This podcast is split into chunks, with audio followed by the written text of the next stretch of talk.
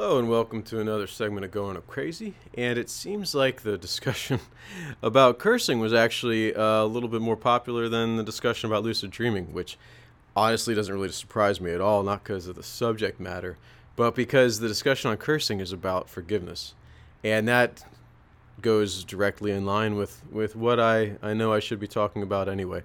Moment of truth, complete truth, full disclosure here right now.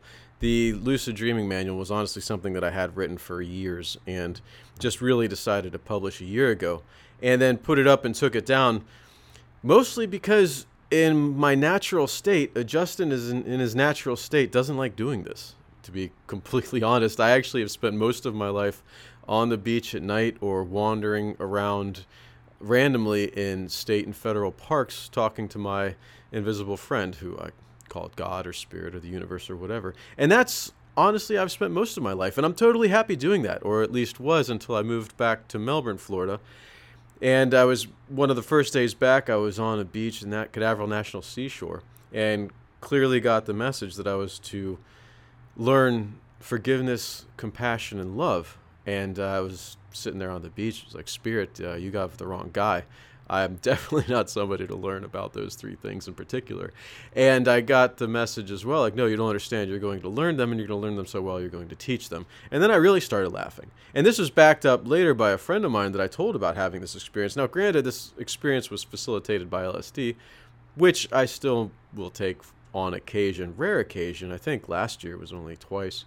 But just to get that extra little edge when communicating with the universe. And I told this same story about learning compassion, love, and forgiveness to another friend of mine who just blatantly laughed in my face. And not like a ha-ha laugh, like a mocking laughter right in my face. And yes, it is a friend of mine. I do consider those people friends because I do it too. Like I said, I work on boats and I'm used to it.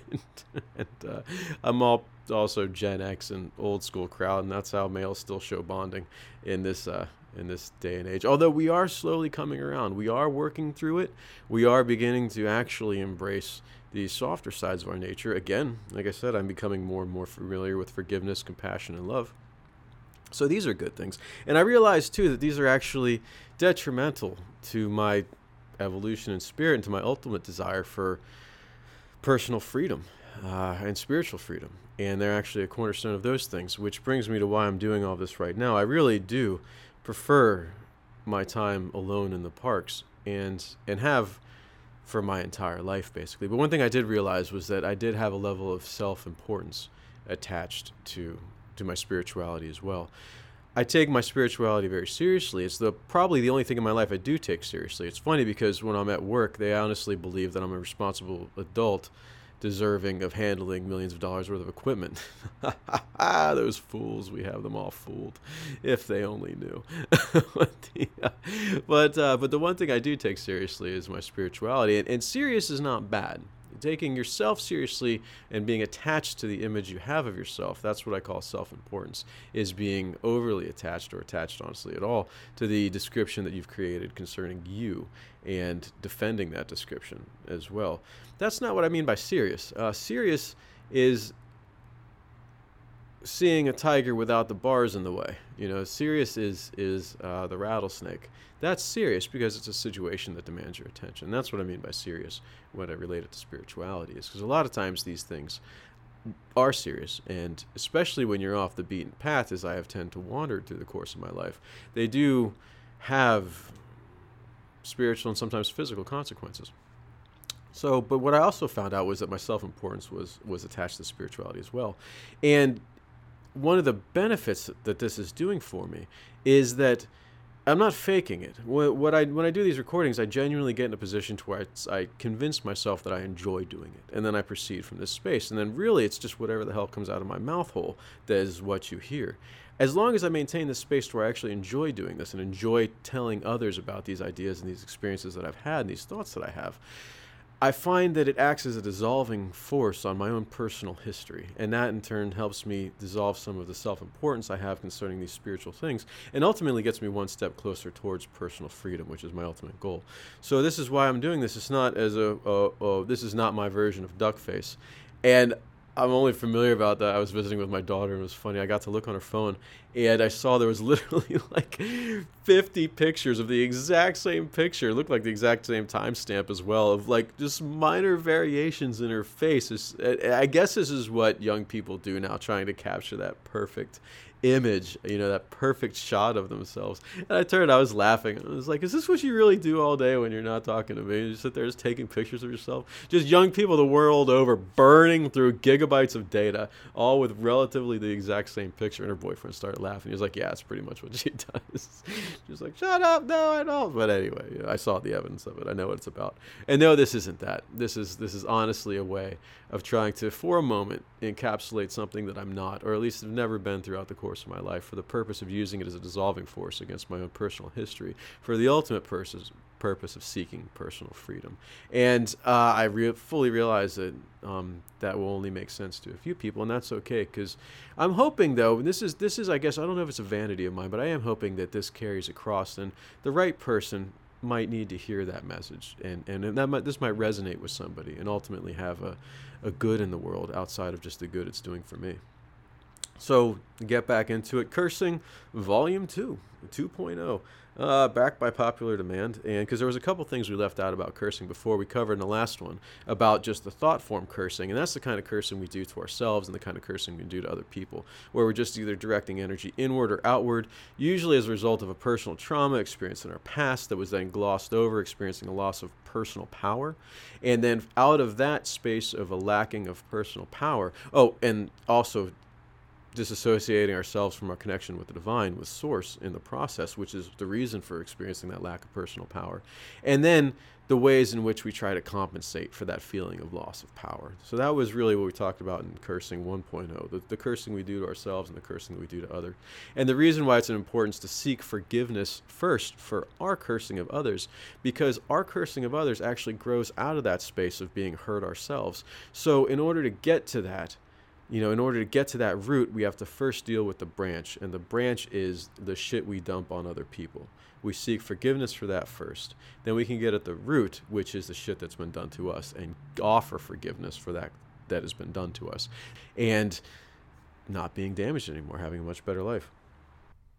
Now, the second part of this, like what I said before, was cursing that's done with entities, with other beings. I call it energy consciousness. Really, it's some people say ghosts. In religion, they call it demons. And this is where I was saying before, where it really gets into a lot of the woo-woo.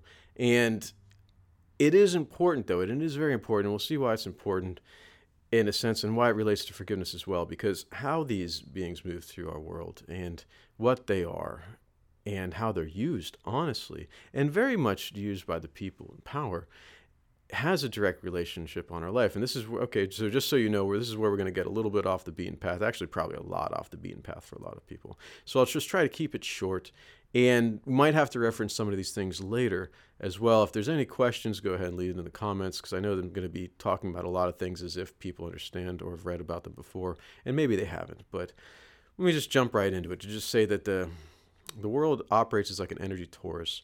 I've seen it my entire life while meditating. I used to think it was an eye, because it appears like an eye to you when you're meditating. And also, I do want to say that this by no means is gospel. This is just my reflections on things I've experienced, but I've had the experiences, and then I formed descriptions after them. Descriptions are in no way the experience itself. This description is just the comeuppings of my brain pan when cooking later on the things I experienced in that moment. And when I experienced it in that moment, it was with more of an awareness of direct knowing that was nonverbal, non-language based. And this is just my extrapolation of that experience after the fact. So take that for what it is. And I believe most religions are exactly what I'm doing right now. Now, granted, they have way more clout than I do. This is just me waxing philosophic on the things that have happened to me in the past.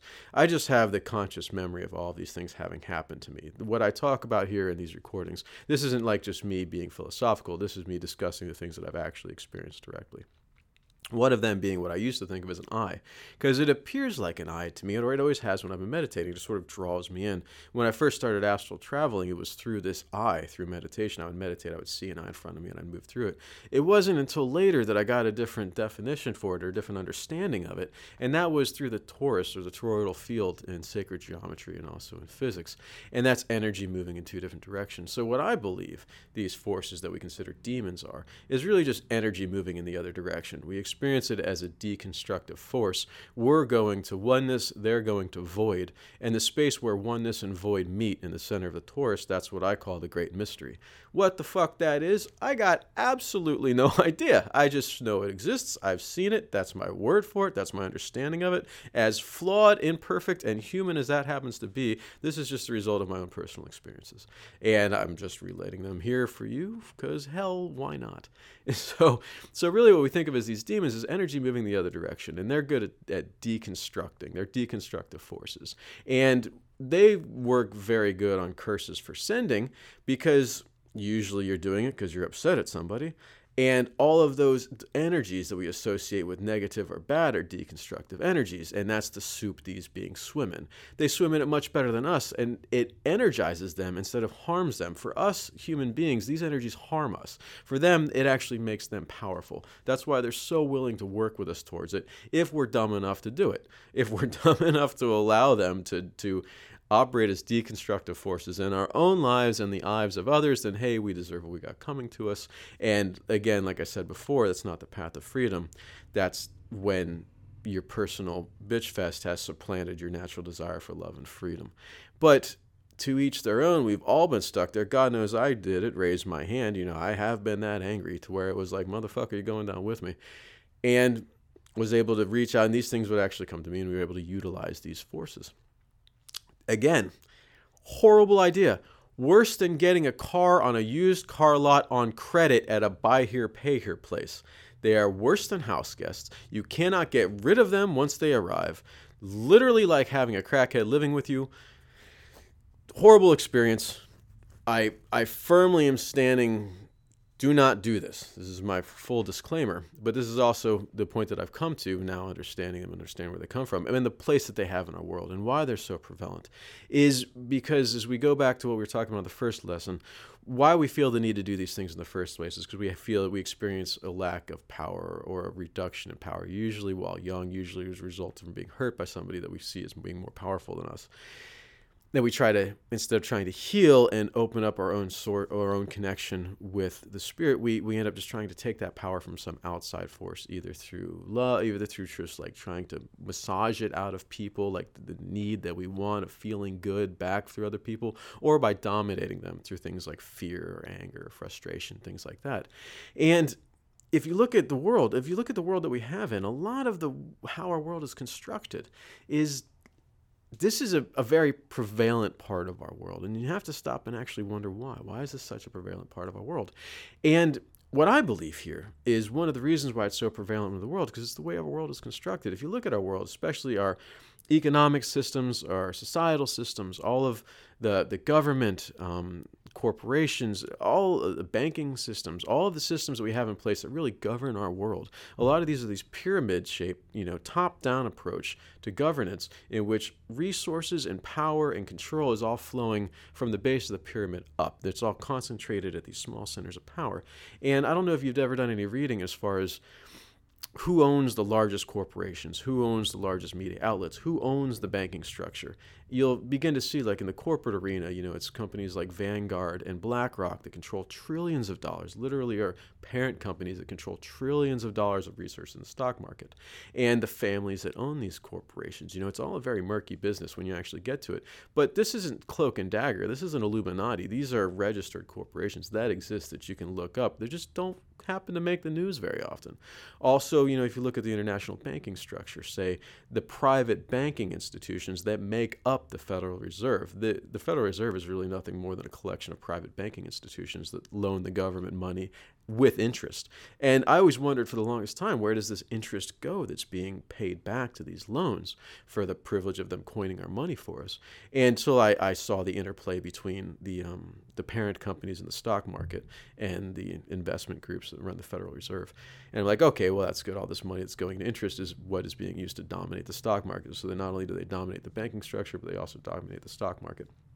And this is how we do things like funnel millions, if not billions of dollars in political campaigns to purchase politicians. And that's been being done for forever. The politicians aren't the ones really running the show. And if you don't recognize that yet, then we definitely have a lot of catch up to do. Maybe we'll do a whole nother episode based on this. But the one thing that you notice, if you do look into these families and you do look into these structures, and this is when we do get into these societies, is you do see that they do have a fetish for the occult. The things that I'm talking about right now, this is not just me saying this. If you look into any reference for it, Bohemian Grove, if you look at the Freemasons or any of these things, you'll notice that they have a hard-on for the occult. They have a hard-on for these things that I'm talking about right now.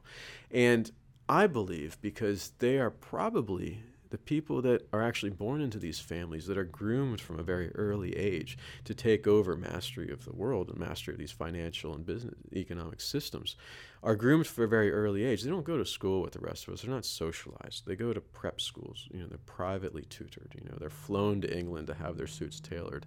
And they're bred into this world to where it's just this constant high-pressure environment. I think the ones that wash out are the ones that we know and love as trust fund babies that are running amok on reality TV right now. But the ones that actually make it through this process with only the mild damage, like raping kittens or whatever the hell they do in their free time, you know, they come out as very, I imagine come out as, at this point, you have a very much a lack of power, a need to dominate. They call it a will to power, a need to dominate, and a need to control. And I know personally from my own spiritual practices, the more I get into personal freedom, the less and less of a will to power that I have, the less of a desire I have to be in charge of anybody or anything. The more I just want it to be free and open and fluid, and the more I feel energized by just freedom and love and these things that come with it. And so I can only imagine from taking the stance of what kind of mindset would actually desire to be at the helm of these multifaceted systems of governance that require running the planet. Like if you look at the things that happen to be done recently, like COVID and now the ramping up of Ukraine, every single lever was being pulled at every single level of government, every single level of regulation, every single level of social media, every single level of the news, every single level of Hollywood. Every single lever was being thrown across the board. And just the sheer monumental effort it would have had to take to just ramp up that kind of mobilization, who fucking wants it? And we're talking about a group of people that literally have trillions of dollars at their disposal to do with as they please, and they choose to spend their time this way. So this is why I'm saying all of this, is because I do believe, bringing it all back to center, that these people, above all, deserve our prayers the most. You know, I said one of the quickest path to freedom that I found in my own world when it comes to escaping cursing is I start off my morning prayers as praying for the people that I don't like. And one of the things I think we all need to do is to start praying for our leaders, praying for their connection with Source to be reopened, praying for their connection with Spirit to be reopened, praying for the grace and soul of the universe to descend upon them, to really just blast open their connection link with Spirit, with Source and everything, and to flood them with the feelings of peace and fulfillment that I believe they so desperately need. And that's why I'm putting this one out there right now, is when it comes in terms with the dealing with energy consciousness, because I'll be totally honest, I think they're employing those across the board. I was recently stayed at a hotel in DeFuniak Springs, which ended up being a converted Mason lodge, which as I was taking the tour of it, there was a secret staircase leading to the second floor where they actually did sacrifice, ritualistic sacrifice. And the guy's explaining this all to me. And I was like, all right, so I'm staying the night. And I picked this place randomly. I was picking up a car in DeFuniak Springs. And the thing was the guy that was explaining to me, he was like, oh, yeah, I have an investor. It's a friend of mine down from Miami. And he came in, and everything had been restored. We were going to restore it as like a historical site. But it had been restored with antiquated furniture. And what I noticed that there was ritual implementation in every single room. Every single room had a mirror and a sundial at a spot to where you couldn't even see your own reflection. It was up in the ceiling.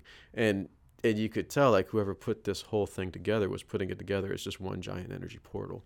And as I said before, I don't interact with me. It was almost like going to the zoo. I mean, you're not afraid of the lion at the zoo when you see it because you're not interacting with the lion. If you were on the inside of the cage with that lion, then yeah, there's something to be worried about. But no, I stayed the night there and went on my way with my vehicle. But this stuff is alive and well. I'm just bringing that out as a small for instance. This stuff is alive and well, and it's actively being employed, and it's being employed by the people that do run the show. And I believe because they are so closed off from their connection with spirit that it is really just produces almost like a void that they are trying to fill with the control of the planet. And the only way you can create somebody like that that actually wants to spend their lives controlling the planet when they could literally do absolutely anything with their lives is you groom them since birth to be just basically these just broken person that's just bent on this, such a sociopath that the only thing they have left is taking from others. That's what I honestly believe is in charge and is running the show. And I do believe that they employ this consciousness of the energies moving in the opposite direction, because I just see it. I see it everywhere. I see the dynamic of it, and I understand it intuitively because I myself did it when I was a fucked up 16-year-old, you know. And in hindsight, I'm looking back. I'm like, I see what you did there. God, I feel for you. And it really gave me the sense that they, above all people, are the ones we should pray for. Because people are either completely oblivious to what's going on, the way the world actually is ran and the way the world actually works, or they are aware of it and they are angry. And being angry is still staying in that curse. You're cursing them, they're cursing you, and honestly, they're winning.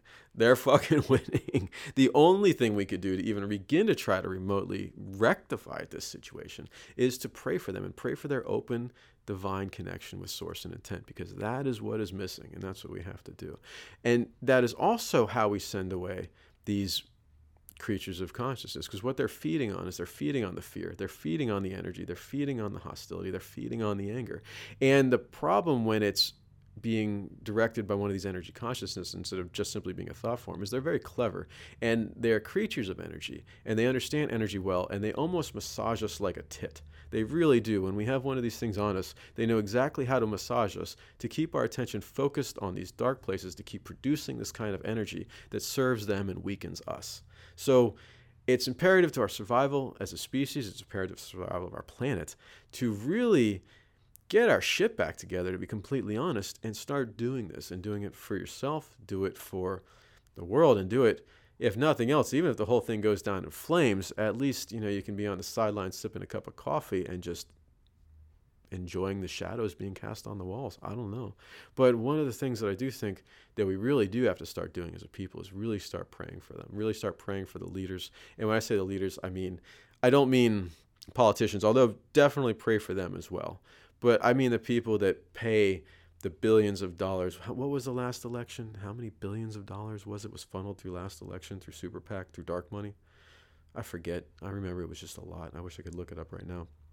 But we need to pray for the people that can cut billion-dollar checks, because those are the ones that are really pulling the levers of governance. Your president, your senator is really just in stall number one. I see it as stall number one. They're the lead show horse. They get the best stall. They get the corner office and whatnot. But the corner office is just stall number one. We're all owned. We're all chattel. When it comes to how these people view the world, don't believe me? Go to the World Trade Organization. It's available online. You can find any of their reports on any nation on the planet and read through one of the World Trade Organization's report on a nation. It reads like the people and then are livestock, really. That's just how it's viewed. Not even in a negative way, just as like a matter of fact way. Oh yes, oh the chattel. It's just, that is the level of elite that I'm referring to. And these are the people that most need our prayer. And as evidenced by the prevalence of dark energy consciousness that flies around this planet. And you will see, and if you haven't seen it, then it either means that you are pure soul, which I say keep on keeping on, you're beautiful, we love you, you're making the world a better place, or if not, maybe start reading a little bit. But this is how we do it, and this is how we fix it. And this is what I think is one of the greatest steps we can take towards fixing a lot of these problems, is really stay every morning praying for your enemies, and start with your leaders first. I think that's all. If I have anything else to add, I might make an episode 3, but I just wanted to get this down here before I go shoot off out of here and go visit a friend and play some singing bowls and get my ohm on. All right, all. Much love. Talk to you later. Bye.